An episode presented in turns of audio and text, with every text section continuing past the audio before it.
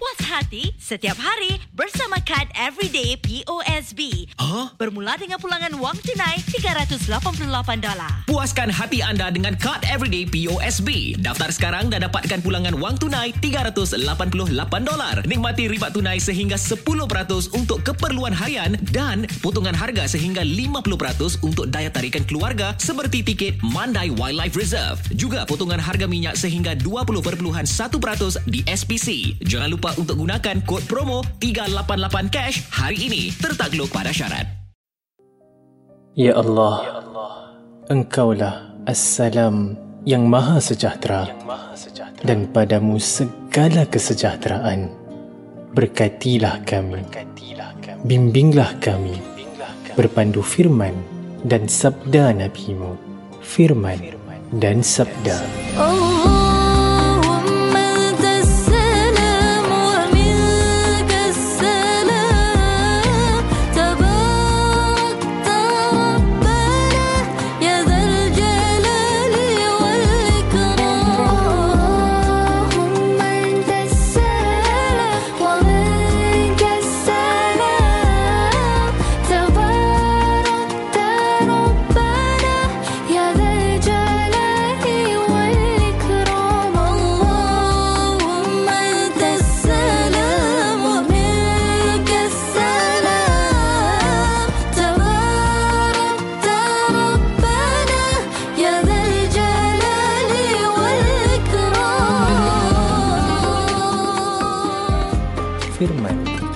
Sabda. Dan sabda. Ya Allah, berilah kami akan keimanan yang sebenar-benarnya, serta keyakinan yang tiada kekufuran sesudahnya. Dan berilah kami akan kerahmatan yang dengannya kami dapat mencapai kemuliaan rahmatmu. Amin, Ya Rabbal Alamin. Assalamualaikum warahmatullahi wabarakatuh. Selamat pagi para pendengar yang dikasihi. Sekali lagi pertemuan kita di ruang udara Warna 942 dalam satu lagi edisi rancangan Firman dan Sabda terbitan saya Razak Rahim. Pada pagi ini sama-sama kita mendengar bacaan ayat-ayat suci Al-Quranul Karim surah Al-An'am dari ayat 147 hingga 151 oleh qari Ustaz Muhammad Zulfadli Abdul Razak Al-Hafiz. أعوذ بالله من الشيطان الرجيم. فإن كذبوك فقل ربكم ذو رحمة واسعة ولا يرد بأسه عن القوم المجرمين. سيقول الذين أشركوا لو شاء الله ما أشركنا ولا آباؤنا ولا حرمنا من شيء. كذلك كذب الذين من قبلهم حتى حتى ذاقوا بأسنا. قل هل عندكم من علم فتخرجوه لنا إن تتبعون إلا الظن وإن أنتم إلا تخرصون. قل فلله الحجة البالغة. فلو شاء لهداكم أجمعين. قل هلم شهداءكم الذين يشهدون أن الله حرم هذا. فإن شهدوا فلا تشهد معهم ولا تتبع أهواء الذين كذبوا بآياتنا والذين لا يؤمنون بالآخرة وهم بربهم يعدلون. قل تعالوا أتل ما حرم ربكم عليكم ألا تشركوا به شيئا وبالوالدين إحسانا ولا تقتلوا أولادكم من إملاق نحن نرزقكم وإياهم ولا تقربوا الفواحش ما ظهر منها وما بطن ولا تقتلوا النفس التي حرم الله الا بالحق ذلكم وصاكم به لعلكم تعقلون صدق الله العظيم. Demikian tadi bacaan ayat-ayat suci Al-Quranul Karim surah Al-An'am dari ayat 147 hingga 151 oleh Qari Ustaz Muhammad Zulfadli Abdul Razak Al-Hafiz. Pendengar yang dirahmati Allah sekalian, sentiasalah bersangka baik dengan Allah kerana sesungguhnya Dia Maha mengetahui segalanya. Ikuti kini sketsa ringkas dan pencerahan oleh yang berbahagia Ustaz Harun Hasan Akhtar mengenai bersangka baik. Man, aku dah buat dah semua yang ustaz ni suruh. Berdoa, usaha, bersangka baik dengan Allah. Tapi, semua tak kena lah. Allah tak nak aku berubah ke? Allah tak sayang aku ke, Man? Assalamualaikum warahmatullahi wabarakatuh. Muslimin dan muslimat yang dirahmati Allah, kami mendoakan agar anda sekeluarga senantiasa sihat walafiat dan dirahmati oleh Allah Subhanahu wa taala. Dan moga minat kita untuk meneliti Al-Quran Karim semakin menyemarak dengan tujuan untuk mendapat petunjuk daripada Allah Subhanahu wa taala. Muslimin dan muslimat yang dirahmati Allah, kita telah mendengar bagaimana Bani Israel telah diazab oleh Allah Subhanahu wa taala atas kesombongan mereka dan pencuburuhan mereka.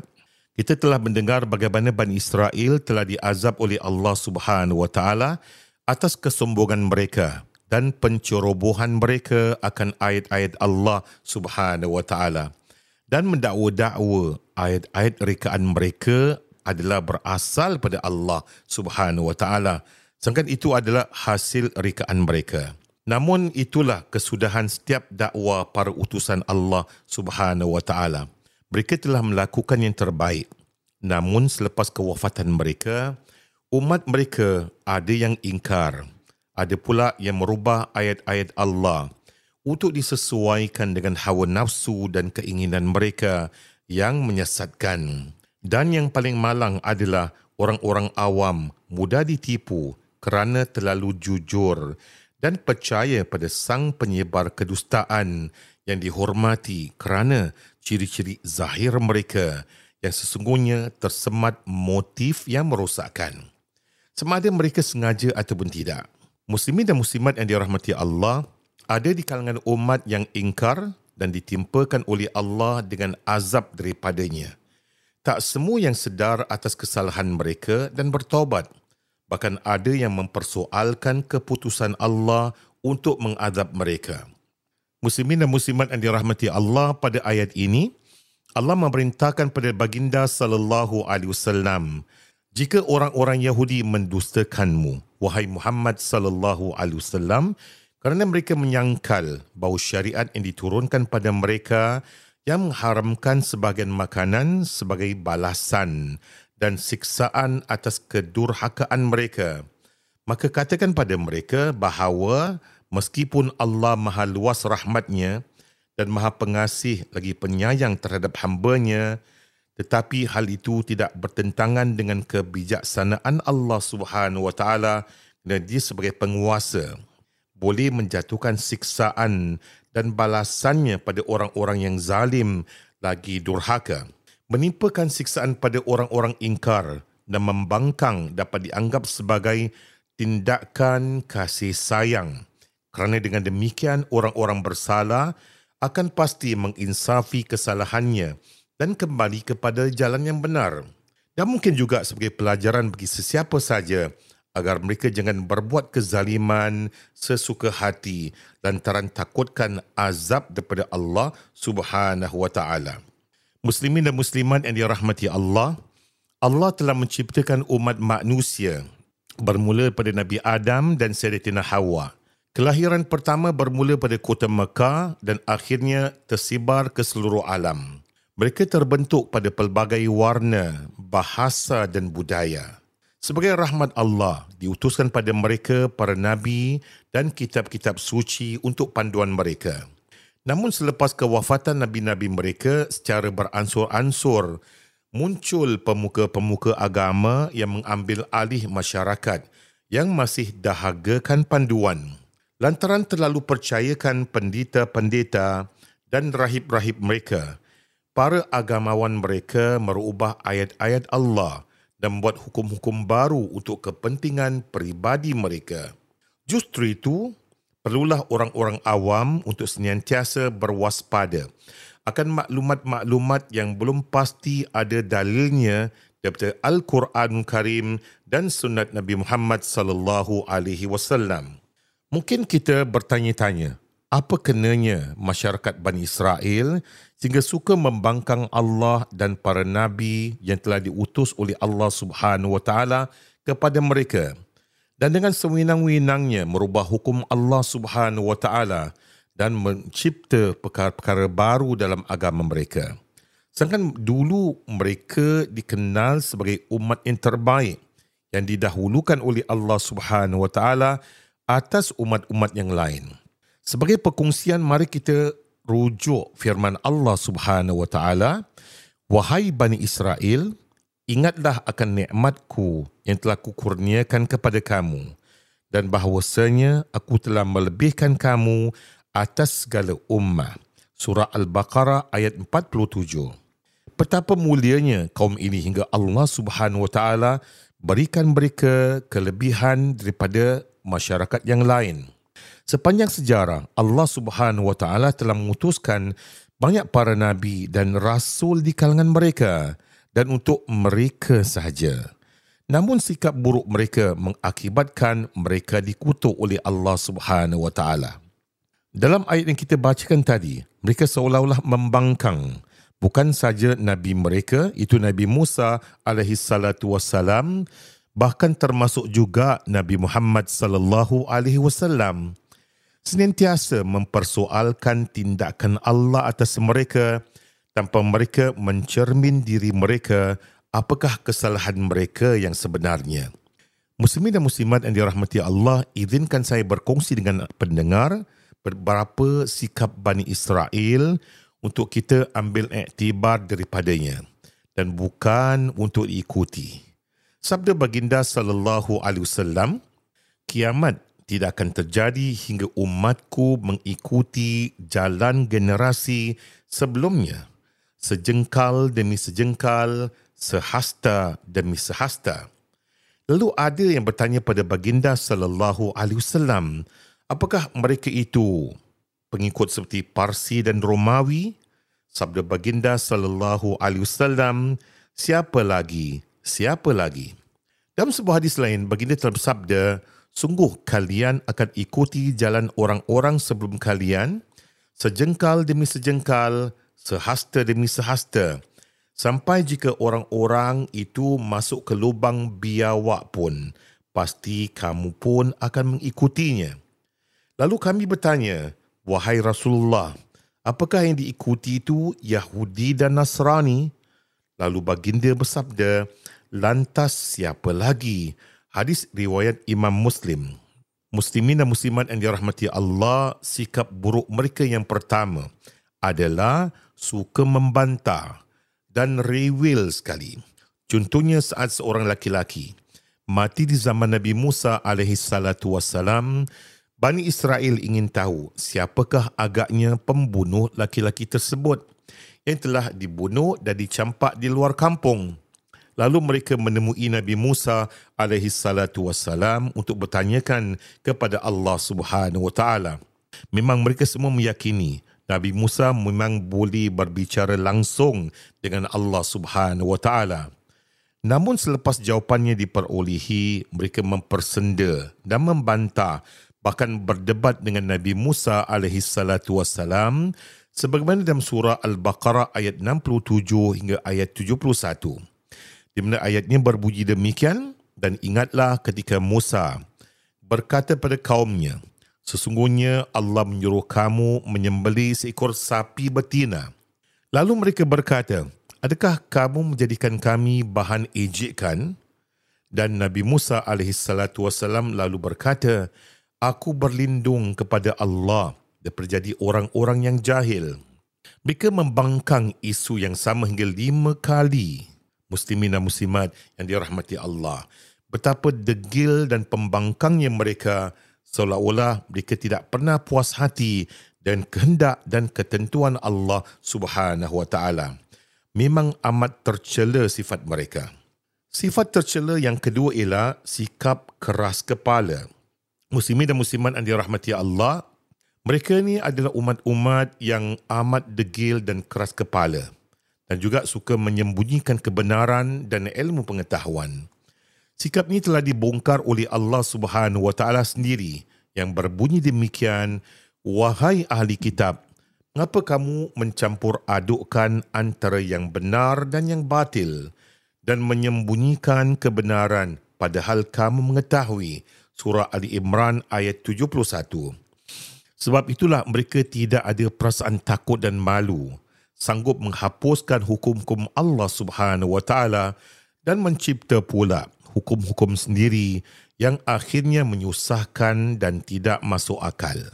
Muslimin dan muslimat yang dirahmati Allah, sikap tercela mereka yang ketiga adalah mudah berpaling tadah dan kembali murtad. Bani Israel telah mengalami berbagai nasib malang atas kesalahan mereka sendiri. Namun Allah Subhanahu wa taala akan mengutus para nabi dan rasul demi untuk membantu mereka. Mereka akhirnya akan beriman seketika tapi selepas itu akan kembali murtad dalam waktu yang singkat. Mereka akan berpaling daripada keimanan dan menjadi kaum yang tidak bersyukur pada Allah Subhanahu wa taala. Marilah kita dengar firman Allah Subhanahu wa taala.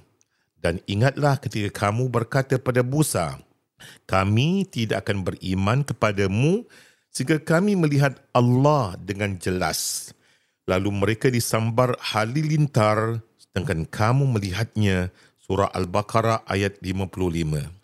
Muslimin dan muslimat yang dirahmati Allah, ketika baginda berhijrah ke Madinah Al-Munawwarah, baginda telah meterai perjanjian damai bersama orang-orang Yahudi. Namun akhirnya mereka telah bergabung dengan orang-orang musyrikin untuk memerangi orang Islam. Sedangkan baginda sallallahu alaihi wasallam menyangka mereka ni orang-orang baik dan selalu melakukan kebaikan pada diri mereka.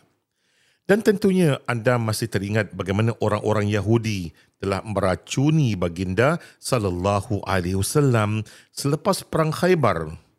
Mujur racun itu tidak memudaratkan baginda sallallahu alaihi wasallam. Dalam sebuah hadis mereka telah bertanya tentang apakah makanan dan di mana bagian mana yang disukai oleh baginda sallallahu alaihi wasallam. Maka diberitahu bahawa bagian kambing yang digemari oleh baginda sallallahu alaihi wasallam adalah bagian kakinya. Maka Yahudi ini telah meletakkan racun yang banyak dengan tujuan untuk membunuh baginda Nabi Muhammad sallallahu alaihi wasallam meskipun mereka telah dibebaskan oleh baginda sallallahu alaihi wasallam tanah mereka, tanaman mereka dikembalikan pada mereka. Mereka tidak diperapakan. Tapi sifat hasad dengki, benci, kesumat mereka mendorong mereka untuk meracuni baginda sallallahu alaihi wasallam.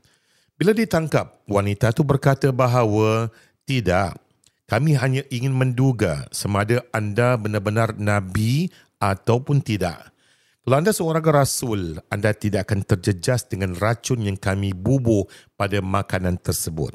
Tapi kalau anda seorang nabi pendusta, anda akan pasti mati dengan racun tersebut. Inilah muslimin dan muslimat yang dirahmati Allah.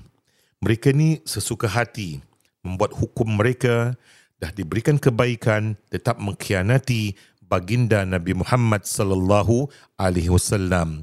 Justru itu, umat terbaik, title umat terbaik kini dialihkan oleh Allah Subhanahu wa taala daripada Bani Israel kepada umat Nabi Muhammad sallallahu alaihi wasallam. Muslimin dan muslimat yang dirahmati Allah, sikap keempat yang jelek dan keji yang tidak boleh kita ikuti adalah sifat menabur fitnah dan suka berbuat peperangan. Secara logik, puak-puak ini tidak ada alasan untuk memusuhi Allah, Rasul dan umat Islam. Kerana umat Islam di Madinah Al-Munawwarah senantiasa menyantuni puak-puak yang lain, termasuk puak-puak Yahudi.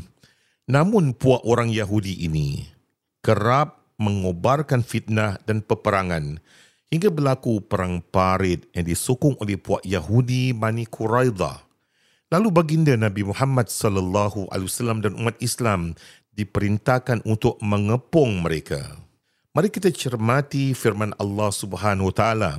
Setiap kali mereka menyalakan api peperangan, Allah memadamkannya dan mereka membuat kerosakan di atas muka bumi ini dan Allah tidak menyukai orang-orang yang berbuat kerosakan. Surah Al-Maidah ayat 64. Muslimin dan muslimat yang dirahmati Allah, itulah antara sikap-sikap orang-orang Yahudi, Bani Israel yang tidak boleh diikuti oleh umat Nabi Muhammad sallallahu alaihi wasallam.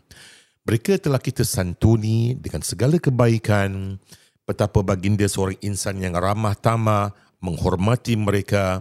Tapi tetap mereka melancarkan serangan atas baginda sallallahu alaihi wasallam sehingga baginda dan umat Islam terpaksa memerangi mereka dan lepas mereka dibebaskan mereka cuba untuk membunuh baginda sallallahu alaihi wasallam lewat racun yang dibubuh dalam daging yang bakal dipersembahkan pada baginda sallallahu alaihi wasallam Sekiranya kita umat Islam menuruti cara mereka, kita akan menemui nasib yang sama macam Bani Israel yang dikutuk oleh Allah Subhanahu Wa Taala.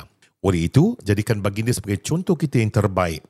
Sifat ramah tamah, sopan santun, rendah hati baginda sallallahu alaihi wasallam, sifat pemurah baginda sallallahu alaihi wasallam, mudah memaafkan mereka yang buat salah, itu patut kita contohi agar kita jadi umat terbaik umat Nabi Muhammad sallallahu alaihi wasallam.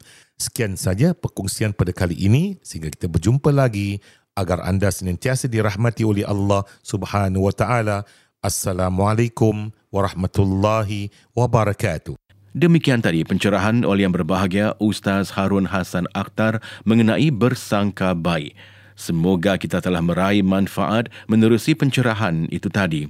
Dengan ini sekian rancangan firman dan sabda terbitan saya Razak Rahim di Ruang Udara Warna 942.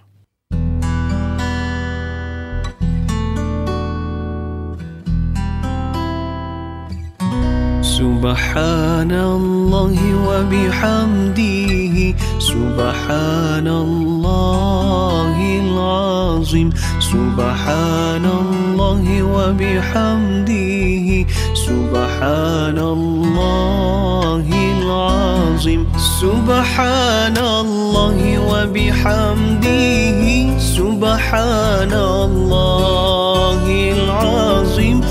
سبحان الله وبحمده سبحان الله العظيم. سبحان الله وبحمده سبحان الله العظيم. سبحان الله وبحمده سبحان الله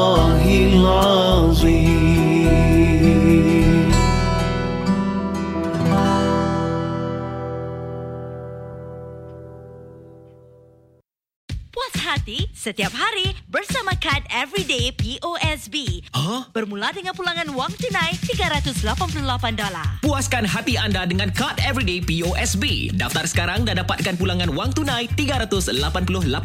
Nikmati ribat tunai sehingga 10% untuk keperluan harian dan potongan harga sehingga 50% untuk daya tarikan keluarga seperti tiket Mandai Wildlife Reserve. Juga potongan harga minyak sehingga 20.1% di SPC. Jangan lupa untuk gunakan kod promo 388 cash hari ini. Tertakluk pada syarat.